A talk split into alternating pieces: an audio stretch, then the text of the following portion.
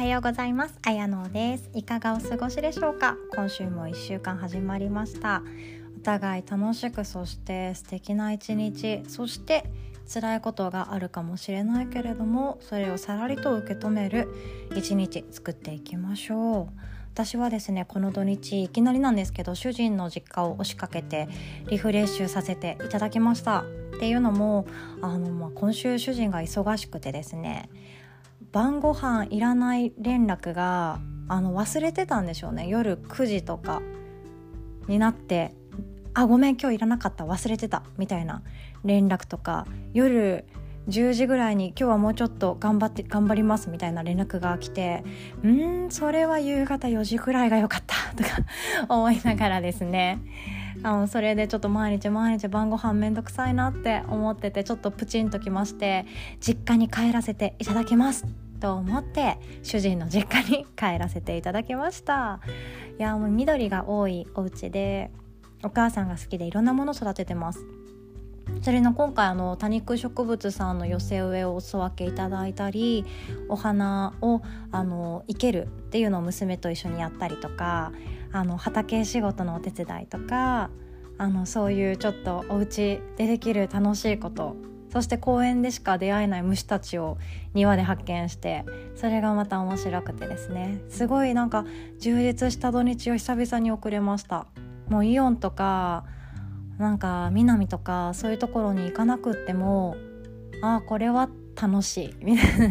あのやっぱり緑に触れられる時間が多いと人ってリラックスの時間が増えてきます。なのであの有名な企業とかは自分の視界に入るところに植物を置いたりとかできる限りフェイクでもグリーンを置いたりとかされてるところがとても多いですよね。接待の場所でもあの無機質な状態じゃなくて一個観葉植物があるとリラックスして話題に話しやすいとか。お家でもそうですよね。ただ単に無機質なかっこいい家具おしゃれ家具があるんじゃなくてその一番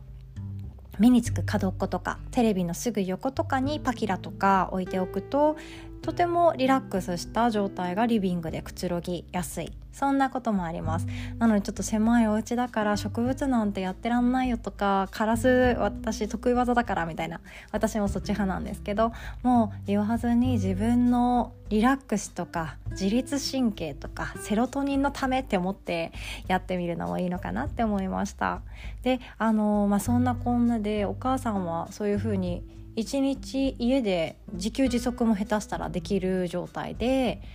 まあねいろんなお手入れをしながらいろんなお世話をしながらあの家事というものを丁寧にされている方でとても生き生きしていつも笑っているようなそんな素敵なお母さんです。憧れます。でそんな方が私がですねよく思うのはこの多肉植物の寄せ植えたくさん作りすぎてお友達にあげてるって言ってたのであじゃあこれあのクリーマとかミンネのクラフト系のサイトだと2,000円とかで売れますよとか言ったりとかあとお母さん作った果実からジャムとか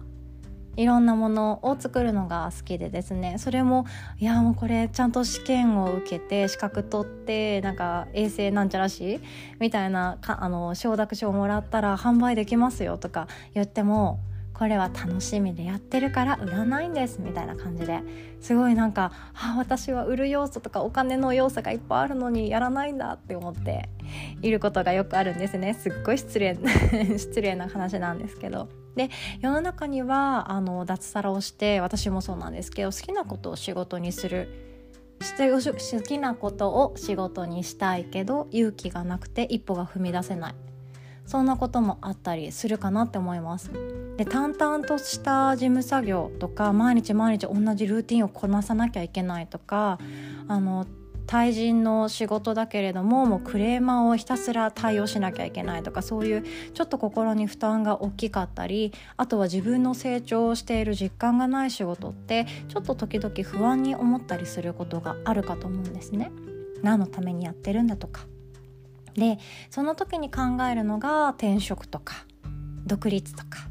そういうものになっていくかと思います。で私は、まあ、実際自分は結婚退職を無理やり旦那にお願いしてさせていただきまして あの脱サラできたんですけれどもあのまあ、辞めてみてやっぱり好きを仕事にする人ともいろんな方会いました好きを仕事に自分でしようって思っても勇気がなかなか出ないんですよね。好きだけじゃできないんじゃないかっていう話がいっぱい聞くじゃないですか。でその中であのいろいろとまあ、適職とか転職とかそういう本がいっぱい出てる中で読んでいて研究者がいるんですけどその上で語っているのが好きを仕事にする人よりかもあの仕事だと割り切ってただあの自分のお金稼ぐ一つの手段としてやっている方後者の方が長続きはするそうです。意外ですよね。好きな好きだとか情熱的に力を注いで自分の仕事がもう好きだから始めてやっぱりこれずっと続けていたいなって思うだろうなって思って始めた方よりも初めからもうこの仕事だったら私の適職そうだからやり続けたいなって思ってる人の方が長続きするそうです。っていうのが一番の理由が好きを仕事にした時にその仕事をしていく上であの嫌なことがあったりあとは自分が向いてないなって思う大失敗があったりでそういうミスが自分には合ってないんじゃないかなって思うきっかけになってやっぱり好きを仕事にするのは難しいなってなって辞める方が多いそうです。もう理想と現実のギャップですよね。やっぱりなんと例えば雑貨屋さんやりたいなって思っても雑貨屋さんの単価って本当うーん得られるものはうまくいかないとビビたるものですよね。一日お店を開けてていろんな電気とかガスとか水道とか使っているその維持費家賃とかもそうなんですけど家賃に見合わず例えば台風の日が続いたりとかあとはね地震が来たらそれでできないしいろんなことが待ってるかもしれないです。ヨガ教室もそうなんですけどあの冬が来るとお客さん減るんですよ。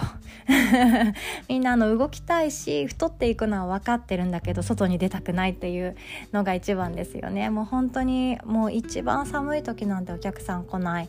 ていうのはもう分かっているのでそれはそれに見合った計算の仕方をしなきゃいけないんですけどそういった時にやっぱり1日1枚しか雑貨が売れませんでした。今日の収入1600円。だけどこれはあの録画けでもらってるから何円は制作者のものみたいな。そんな感じになってしまうんですよね。で全然お金が増えないしただ好きだしこの雰囲気が好きだから作っているけどうん私もしかしたら間違っていたかもしれないっていう風になって畳んじゃうっていうケースもあります。もちろんあります。なんですけどもし転職をしようと思ったらこの好きを仕事にするとか給料とかあとはそうですね仕事楽が楽な仕事がやりたいとか。他には性格テストで選ぼうかなっていうようなことで決めるのはもうナンセンスだそうですよ。私の大切な友達が今転職活動していて私も何か力になれたらなと思って久々に業界調査をしております。もういろんな会社があって面白いですよね。でもしあの今の仕事が、まあ、そこまで不満もなければ、まあ、満足100%ではないけど、まあ、続きやすいよっていう場合そういう状態の方に向けてお話ししたいことがあのそこからですね一番大切、まあ、働く上で大切なのがその見合った給料ですね。給料が、まあ今、から今より10%上がるとしましょう。10%上がることとあ上がることよりも例えば結婚した相手とめちゃくちゃ仲良くていい関係がずっと続いている。そんな状態の方が確かもう600倍？合ってるかな？600倍もそのくらい幸せを得られるそうです。幸福度をめちゃくちゃ得られるそうです。なのであの結局人間関係なんですよね。だから人間関係がとっても大事なんですよね。あとはですねあの健康のレベルですね。今の自分の、まあ、健康レベルが、まあ、例えば便秘が解消されたとか膝の痛みがなくなったとか腰痛からもうあのおさらばできた。ぎっくり腰にもうならない体になってしまった。そんな風にちょっと体調がいいに改善した時の幸福度の情報っていうのはそのさっき言った収入アップよりかも今度はあの653え違う違う。6000ですね。6000%以上大きくなるそうです。これはちゃんと調べて分かっていることなんですけどこんなにも大きく幸福度を得られるんですね。なのであの幸福度っていうその自分の人生で幸せに生きたいって思う方で転職しようかどうか迷っているステップアップしたいなキャリアアップしたいなっていう方で迷っているんでしたら、まあ、仲のいい友達とか家族がいてで健康だって思える状態であるならばもしかしたらそこが一番いい場所なのかもしれないです。で転職基本私は背中を押したくなるし一番自分がチャレンジしていて成功したっていうのが分かりやすいことですよね。いあの場所を大きく変えてしまってあ今自分が波に乗っているって思ったらそうだしうまくいってないなって思ってもまだ転職したばかりだからこの先いいこときっとあるだろうなって思えるきっかけが大きに大いにあるので転職っていうのは基本私はおすすめしています。っていうのもあのぐちぐち今の会社ねとか今の仕事ねなんかこうこうこうなのよねってっていうのに、まあ、聞き飽きたタイプなのでそれなら変わる準備すればって思っちゃう時もあるのでもちろん私も、うん、一歩踏み出す勇気大変なの分かってます。なんですけどその転職が全ていいってわけじゃなくて今の自分の持っているものをもう一度見返していきましょう。ヨガもそうなんですけどすでに自分が大切にしてあるものや持ってあるもの幸福を得られるものは全て持ってます見返してください。自分の体の持ち物見返してください。手だってなくならないとその便利さに気づかないし腰だって痛めないと今まで自分は健康だったんだっていうことに気づかないんですよね。自分の家族がいることもこれは自分がちょっとの勇気を振り絞って人生を選択してきた結果なのでその幸せに気づいてみましょう。もしかしたら転職しない方が幸せな場合もあります。いやなのでそのね仕事選びって本当悩みますよね。でもし今すぐ辞めてやりたいもう辛い人間関係壊れそうだっていう方は私も実践したやり方なんですけど1年後に辞めるって決めましょう。何月何日、まあ、できればこの月末に私は辞めるってもう辞表まで私書いてました。辞表を書いてもういつでも渡せる状態にしてで自分の中で勝手にですよ。これは引き継ぎしなきゃいけないから先にまとめておこうかなとか。あとはまあもうどうせ辞めるんだからこの行きたくない飲み会も断っちゃえとかどうせ会うんじゃないからみたいな。一生続く関係じゃないからとか思って断ったりもできます。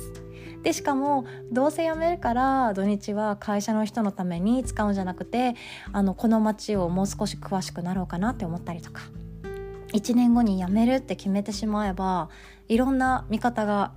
やってきます。でしかも1年後に辞めるその先はどうしようって考えた時にその先の未来があのもしかしたら本当に浮かぶかもしれない